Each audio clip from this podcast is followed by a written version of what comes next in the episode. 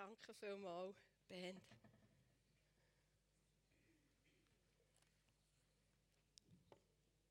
Guten Morgen miteinander.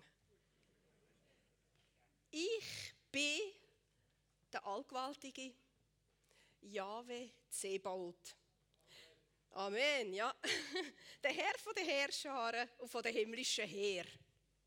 So nach dem intimen, tiefen, schönen Moment mit Jesus beim Abendmahl mag jetzt das gerade so ein, ein Hammerschlag sein. So, Pam, ich bin der Allgewaltige. Ich bin der Herr von den Heerscharen, von der himmlischen Heer. Ich bin der Oberbefehlshaber. Der Name Jahwe Zebaoth ist auch für mich ist nicht so jetzt gerade der, der geläufigste gewesen, lang. Ich werde euch mitnehmen in, eine, in ein Erlebnis, das ich gemacht habe. Es war ein, ein sonderbares Erlebnis, so ein bisschen eigenartig, aber es war mega einschneidend. Und es hat mein Bild oder mein Verständnis von Jahwe Zebaoth komplett ähm, verändert. Es war äh, oben im Jahr 2014. Und mein Mann und ich, der Beat und ich, sind mit unserem Sportverein äh, in der Sternwarte gesehen, auf Matt. Das ist eine kleine Sternwarte. Aber das Teleskop, das wir damit können, in die Tiefen von diesem Weltall schauen das hat mich mega beeindruckt. Unterdessen weiss ich, es gibt noch enorm viel grössere sättige Teleskope, die noch viel, viel weiter sehen können. Aber mich hat es beeindruckt. Wir haben ihn oben verbracht in dieser Sternwarte. Und der Astronom, der sich Zeit genommen hat, um uns so in diese Sternenkunde ein bisschen einzuführen, der hat uns erzählt von, der, von unserem Sonnensystem, von der Milchstraße und so von anderen grossen Galaxien. Und es ist für mich so das erste Mal, als ich so Dimensionen gehört habe. Von Distanzen, die kann ich euch jetzt nicht einmal mehr weitergeben. Das war so abstrakt für mich. Er hat uns erzählt von, von Lichtjahren und von Distanzen von Sternen, wo man jetzt sieht und die leuchten, aber wo man eigentlich gar nicht weiß oder gar nicht weiß, ob es sie wirklich noch gibt. Weil das Licht der Sterne, bis das unsere Erde erreicht, kann das Millionen von Jahren gehen. Ich habe extra hier eine Taschenlampe mitgenommen, um uns das ein bisschen ähm, für verständlicher zu machen. Wenn ich hier auf das Knöpfchen drücke, dann leuchtet die Taschenlampe. Und ihr seht es eigentlich in dem Moment, wo ich drücke, seht ihr, da kommt Licht. Oder? Easy. Aber, was ihr vielleicht nicht wisst, ist, dass es einen winzig kleinen Moment geht, von dem Moment, wo hier Licht erscheint, bis es bei euch angekommen ist. Es ist ein wirklich unmerklicher Moment, weil das Licht überwindet Distanzen mit einer Geschwindigkeit von rund 3 Millionen. Nicht Kilometer in der Stunde, sondern Meter pro Sekunde. Das ist super schnell. Jetzt auf diese Distanz ist das gar nicht feststellbar für unser menschliches Auge. Aber in Distanzen, wo, wo man äh, ja, an den Himmel schaut und Sterne sieht, oder? bis solchen Distanzen, macht das einen riesen Unterschied. Da geht das eine lange Zeit, bis ein Licht von einem Stern bei uns, bei der Erde ankommt. Wenn zum Beispiel unser nächster Nachbar, Stern, der Proxima Centauri, ihr müsst das nicht auswendig können nachher, wenn der verlöscht, dann sehen wir sein Licht noch für vier Jahre, bis es hier bei unserer Erde angekommen ist, dass das jetzt ausgegangen ist. Könnt ihr mir folgen? Gut. Ich finde das recht anspruchsvoll. Weil das sind ja das sind Dimensionen, die kann mein Hirn, mein menschliches, normales Hirn, kann das irgendwie gar nicht fassen. Es ist zu klein für das. Jetzt gibt es aber noch, also schon vier Jahre sind ja eigentlich recht viel, oder? Wenn du dir vorstellst, der Stern verlöscht und das Licht ist noch vier Jahre unterwegs mit einer Geschwindigkeit von drei Millionen pro Sekunde, Meter pro Sekunde, ähm, dann kannst du dir vielleicht vorstellen, wie weit weg das der Stern ist und das ist der nächste. Es gibt Sättige, von denen werden wir erst in Tausende, Tausende von Jahren erfahren, ob sie überhaupt noch existieren. Weil es ist möglich, dass sie schon verglüht sind, aber ihr Licht noch für Tausende von Jahren unterwegs ist zu uns auf der Erde.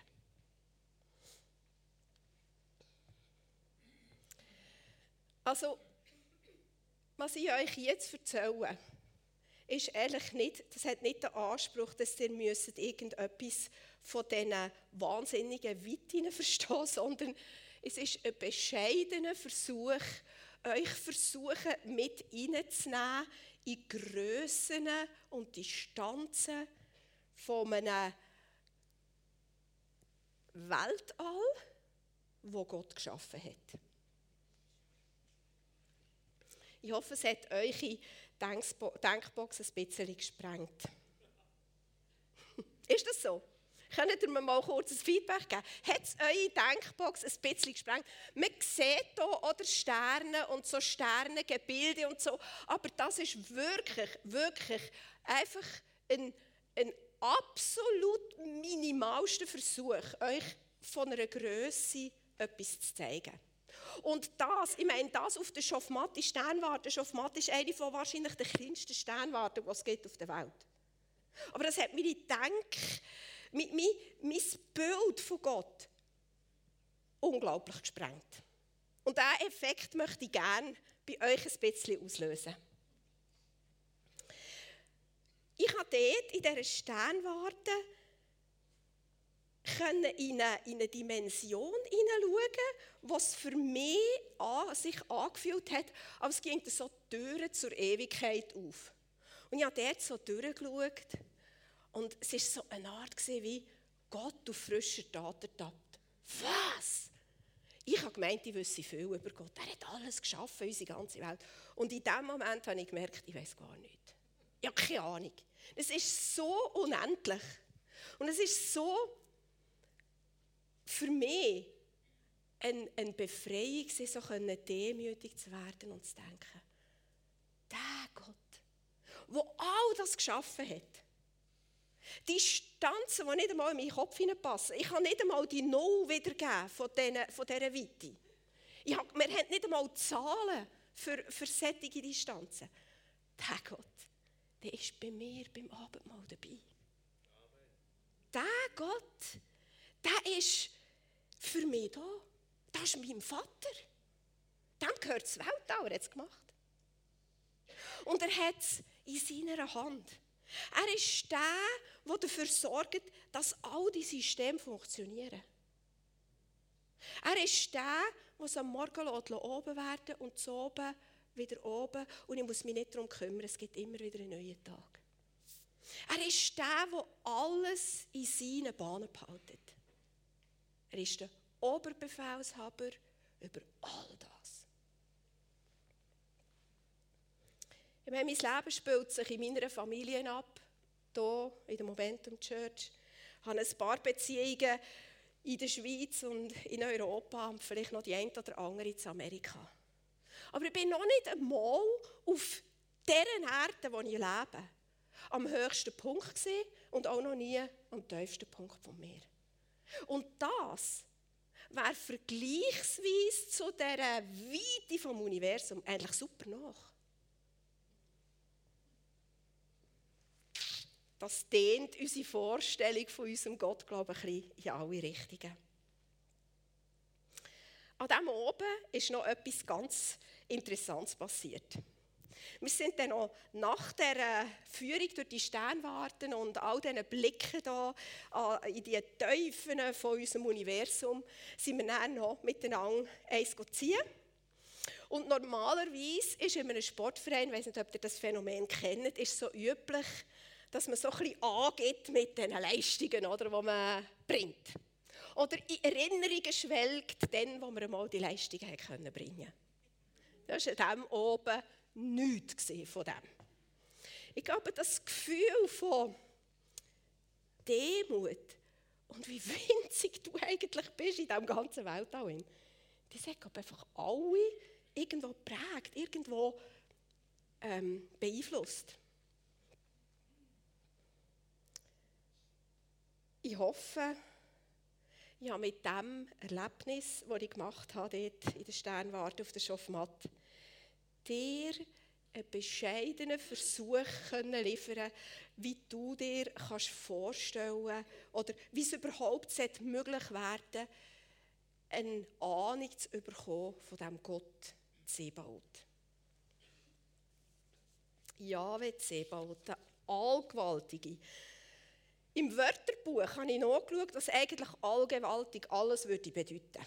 Es ist eine Instanz mit aller Handlungsvollmacht vollständig, komplett, einflussreich, zu allem fähig. Und ich habe mir überlegt, wie ich es vielleicht noch ausdrücken würde. Ich würde sagen, er ist konkurrenzlos, eine andere Liga, unvergleichlich, unvorstellbar. Keine andere Macht kann ihm auch nur das Wasser reichen. Und schlussendlich habe ich irgendwie das Gefühl, dass uns in Bezug auf die Erklärung, was allmächtig bedeutet, einfach die Worte fehlen. Der Herr, Jahwe Zebaoth, das ist also der Herr vom Sternenmeer. Will vielleicht die nächste Folie bringen. Dort hier steht, im 1. Mose 2,1, so wurden der Himmel und die Erde und all ihr Heer der Sterne vollendet. Im antiken Kontext vom Alten Testament hat man Sonne, Mond und Sterne als lebendige göttliche Wesen angeschaut und hat sich vor ihnen niedergeworfen und hat sie anbetet. Lesen wir im Alten Testament manchmal vom Sonnengott und man hat Sachen dem Sonnengott geopfert. Gott selber sagt, macht das nicht. Er ist der Schöpfer von diesen Sachen. Und ihm gebührt alle Ehre. Und er sagt, er hat sie zugewiesen, allen Völkern unter dem ganzen Himmel. Nach diesem Erlebnis in der Sternwarte hatte ich das Gefühl, die Sterne sind wie ein Zeugnis dafür, wie gross das Gott ist. Und wir sollen den Gott anbeten, der das alles geschaffen hat und nicht die Sterne selber.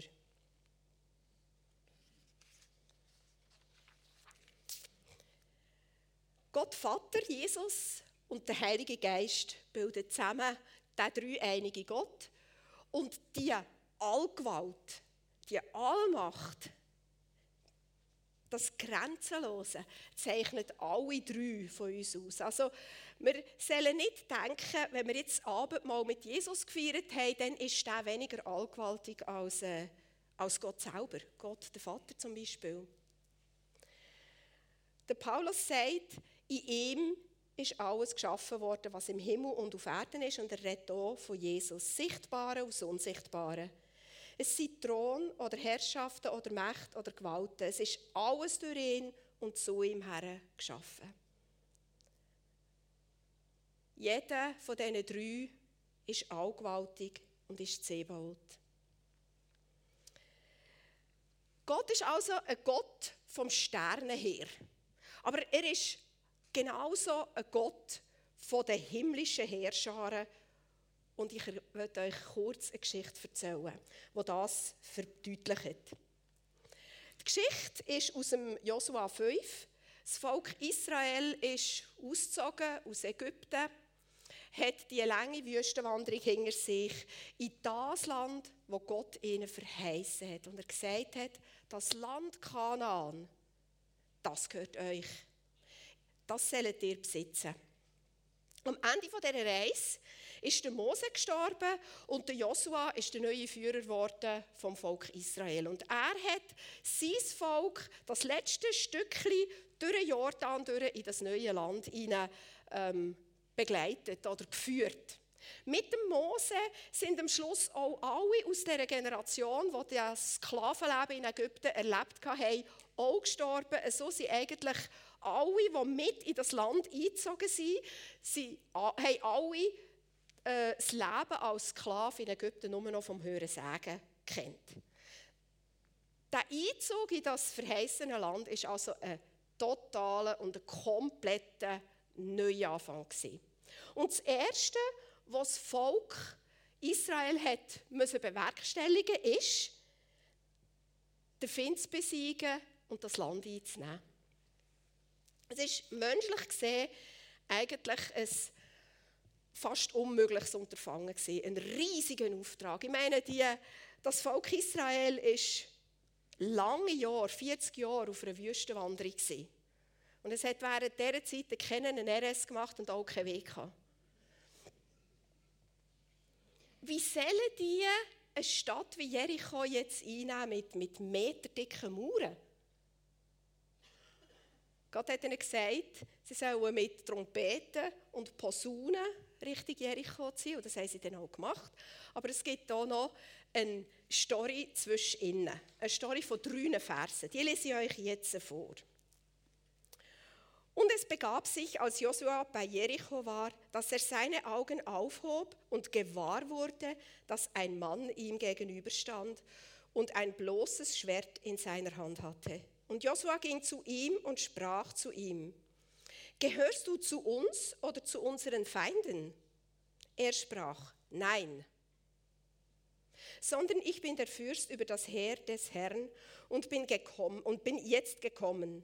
Da fiel Josua auf sein Angesicht zur Erde nieder, betete an und sprach zu ihm, was sagt mein Herr seinem Knecht? Und der Fürst über das Heer des Herrn sprach zu Josua, zieh deine Schuhe von deinen Füßen, denn die Stätte, darauf du stehst, ist heilig. Und so tat Josua.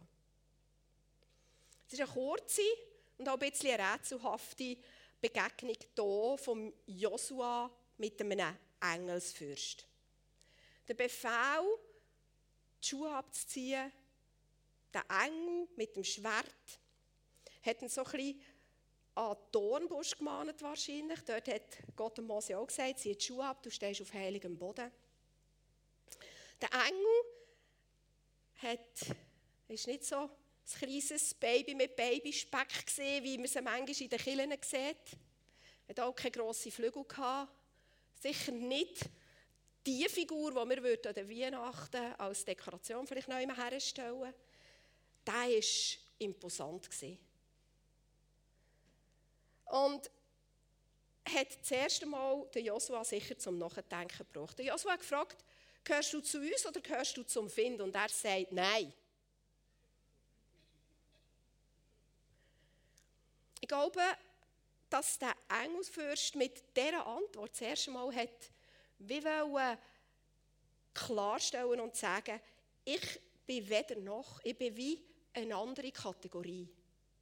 Und dann hat er gesagt, ich gehöre zum Herr vom Herr. Und ich bin jetzt gekommen.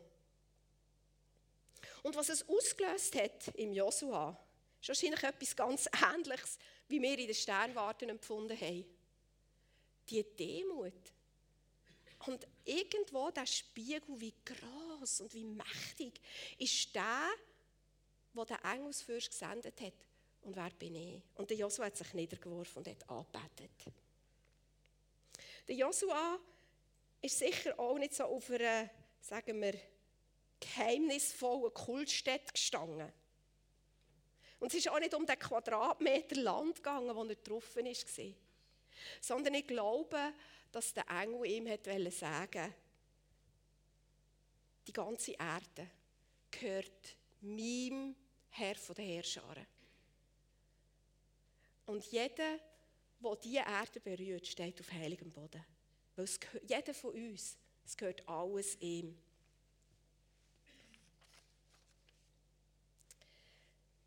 Ja, der Joshua hat einen Engel gesehen, der direkt ist gekommen vom Herr der Herrscharen. Hat ihn geschickt. Und wir können uns fragen, was sind denn eigentlich Engel? Im Hebräerbrief lesen wir, das wäre auf der nächsten Folie, alle Engel sind Wesen aus der himmlischen Welt, wo Gott dienen. Das ist auch mir wichtig.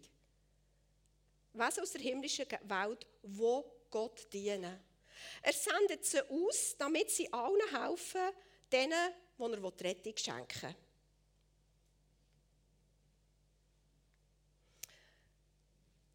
Engel sind imposante Wesen, die aus der Gegenwart von Gott kommen und die ihm dienen mit hundertprozentigem Gehorsam und die alles vermögen durch seine Autorität.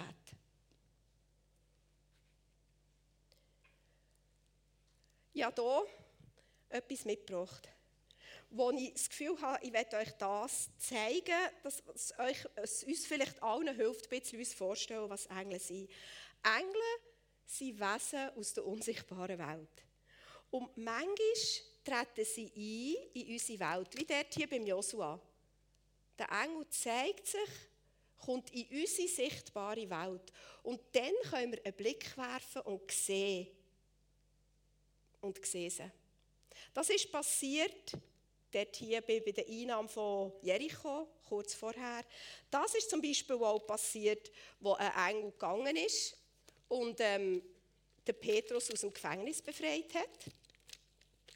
Jetzt habe ich es zu gut angeklebt. Ist ein Engel aus der sichtbaren Welt, in die, aus der unsichtbaren Welt sichtbar worden für menschliche Augen. Das ist zum Beispiel auch passiert, wo der Engel gekommen ist und Maria darauf vorbereitet hat, dass sie wird Jesus zur Welt bringen. Immer dann Jetzt können wir sie ablegen. Immer dann sind Engel wie, als ich das vorbereitet habe, ich gesagt, ich mache Camouflage. Ähm, wo Engel aus einer unsichtbaren Welt reinkommen und auf einmal sichtbar werden. Und dann sind sie wieder unsichtbar.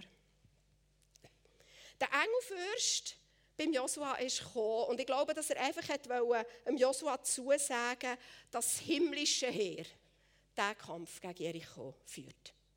Mit ihrer Beteiligung und nicht umgekehrt.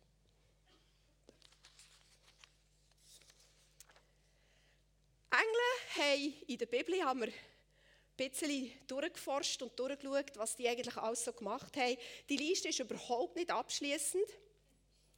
Ähm, sie übermitteln Botschaften, sie führen Gerichte aus, sie bringen Offenbarung über die Pläne von Gott. Sie wirken mit, dass diese Pläne auch in die Wirklichkeit kommen. Sie offenbaren Gottes Macht und Herrlichkeit.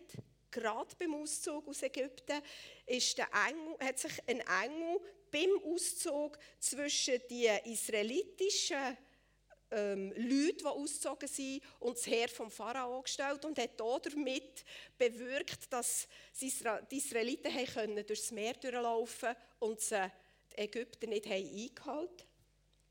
Sie haben eine Weckfunktion, gerade im Beispiel mit dem Paulus, äh, Petrus, der im Gefängnis war. Dort ist der Engel gekommen, hat ihn geweckt und hat ihn rausgeführt aus dem geschlossenen Gefängnis raus. Engel bringen Versorgung, wie beim Elia, wo einem Engel Brot und Wasser hat in die Wüste gebracht. Engel schlagen Schlachten in der unsichtbaren Welt. Dort gibt es ein cooles Beispiel von, dem, äh, von dieser Situation, wo der aramäische König seine Armee hat nach Dothan geschickt und die Israeliten hat umzingelt.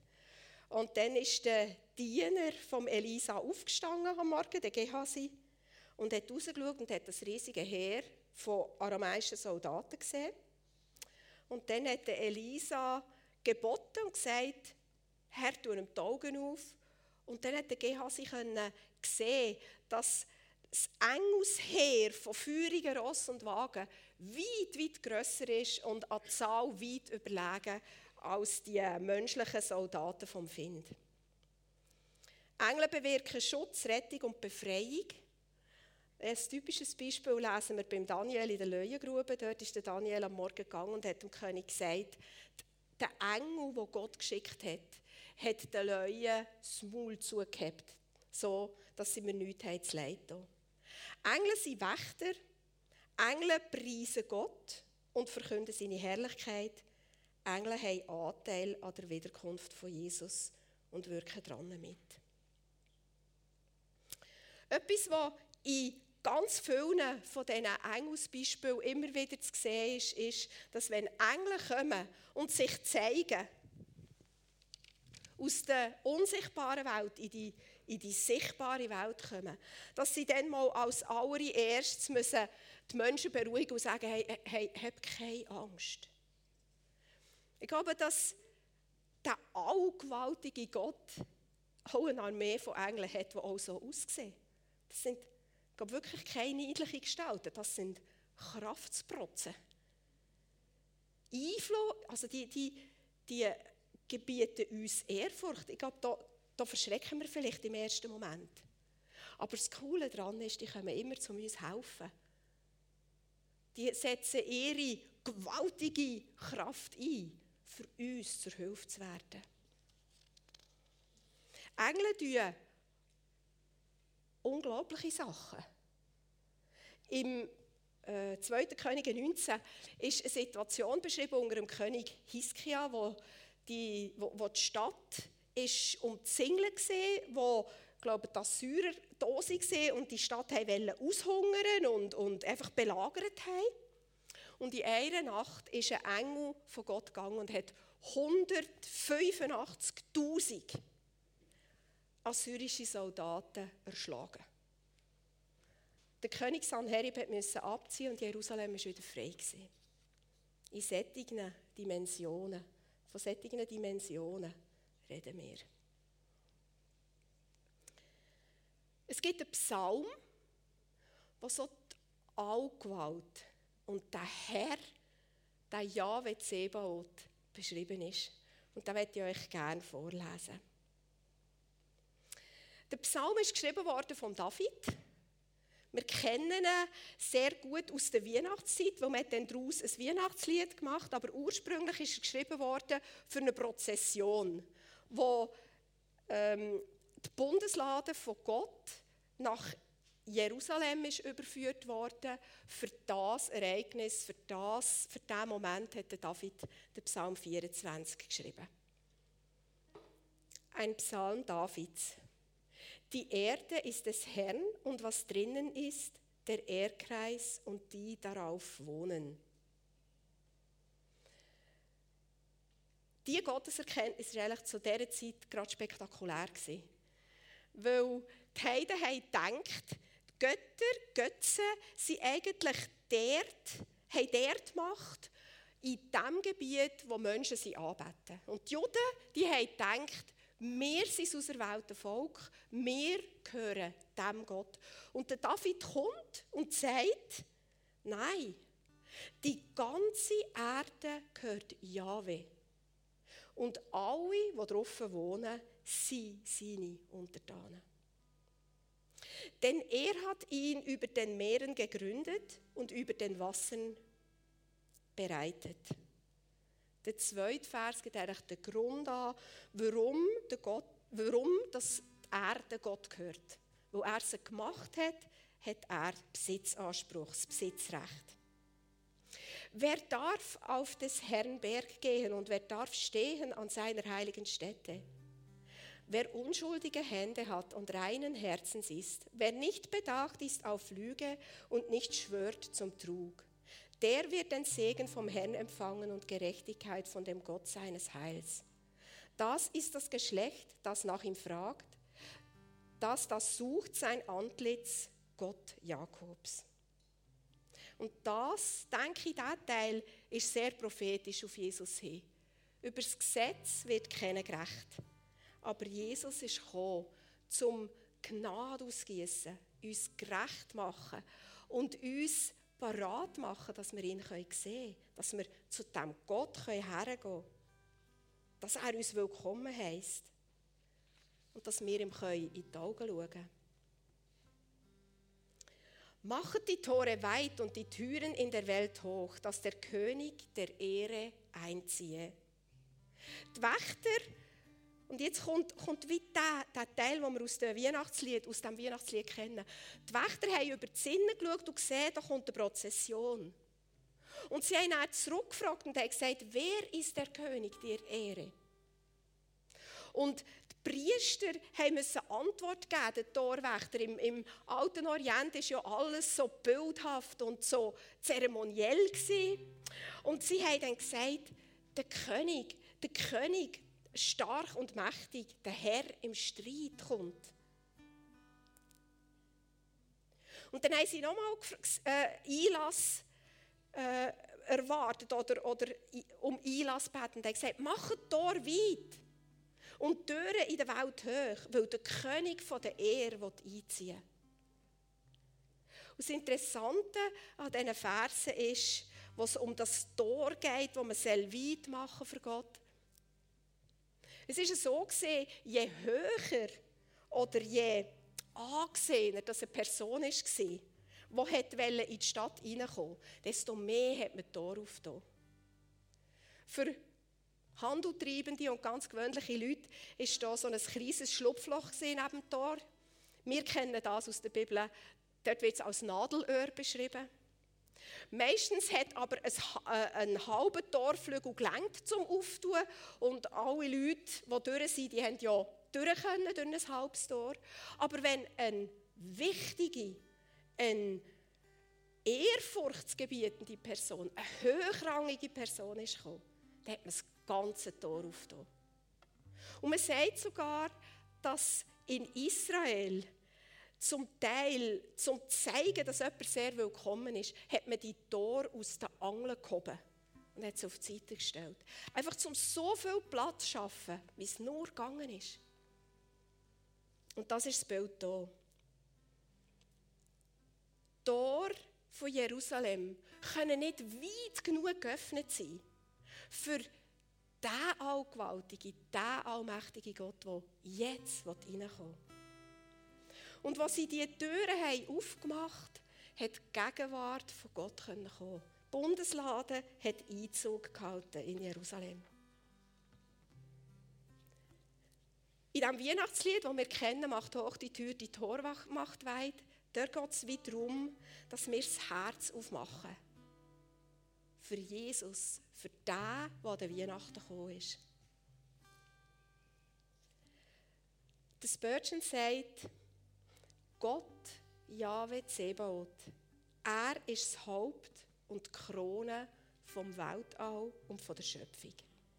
Er ist der König von der Erde. Und zum irgendwie jetzt den Sack zusammenbinden, der Gott, der gewaltige, allmächtige, allgewaltige Gott, der will einziehen in unser Herz. Es ist der gleich. Es ist der gleiche, den wir mit dem Abendmahl feiern. Und es ist der gleiche, wo wir durch das Teleskop schauen, wir in unendliche Grössen und Weiten sehen, wo er alles beherrscht. Es ist der gleiche, es ist unser Vater.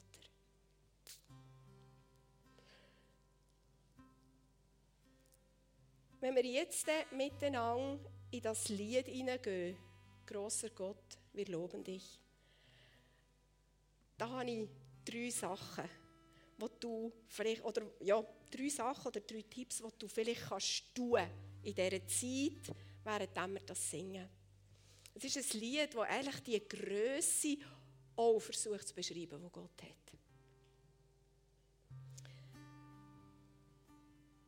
Wenn wir wissen, wie groß und allmächtig der Gott ist und ihn über allem anbeten, dann werden oft unsere Sorgen und Nöte einfach etwa so groß, wie sie sein sollten. Die kommen in eine gewisse Relation. Also wenn du da bist und sagst, es gibt Sachen, die sind mir über den Kopf gewachsen, dann darfst du Gott anbeten und wissen, er ist der Herr vom Weltall.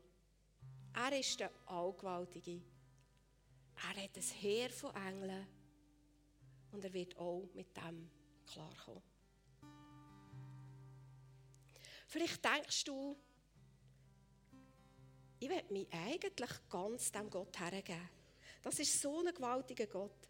Ich will ihm mein Leben geben, mein Herz geben. ich will mich komplett ihm unterstellen, dann mach das. Und dann geh vielleicht auf die Knie, so wie, wie es der Josua gemacht hat. Ein König betet man an, indem man sich vor ihm niederwirft. Und vielleicht denkst du, eigentlich hätte ich gerne mal so einen Engel gesehen. Dass etwas aus dieser unsichtbaren Welt zu mir in die sichtbare Welt kommt. Dann bet an. Grosser Gott, wir loben dich und erwarte, dass du in der nächsten Zeit wirst Träume haben von Engeln oder wirklich Engel kannst sehen. Steig mit dem Herz ein, das du jetzt gerade hast, was du jetzt gerade willst, in das Lied Grosser Gott, wir loben dich.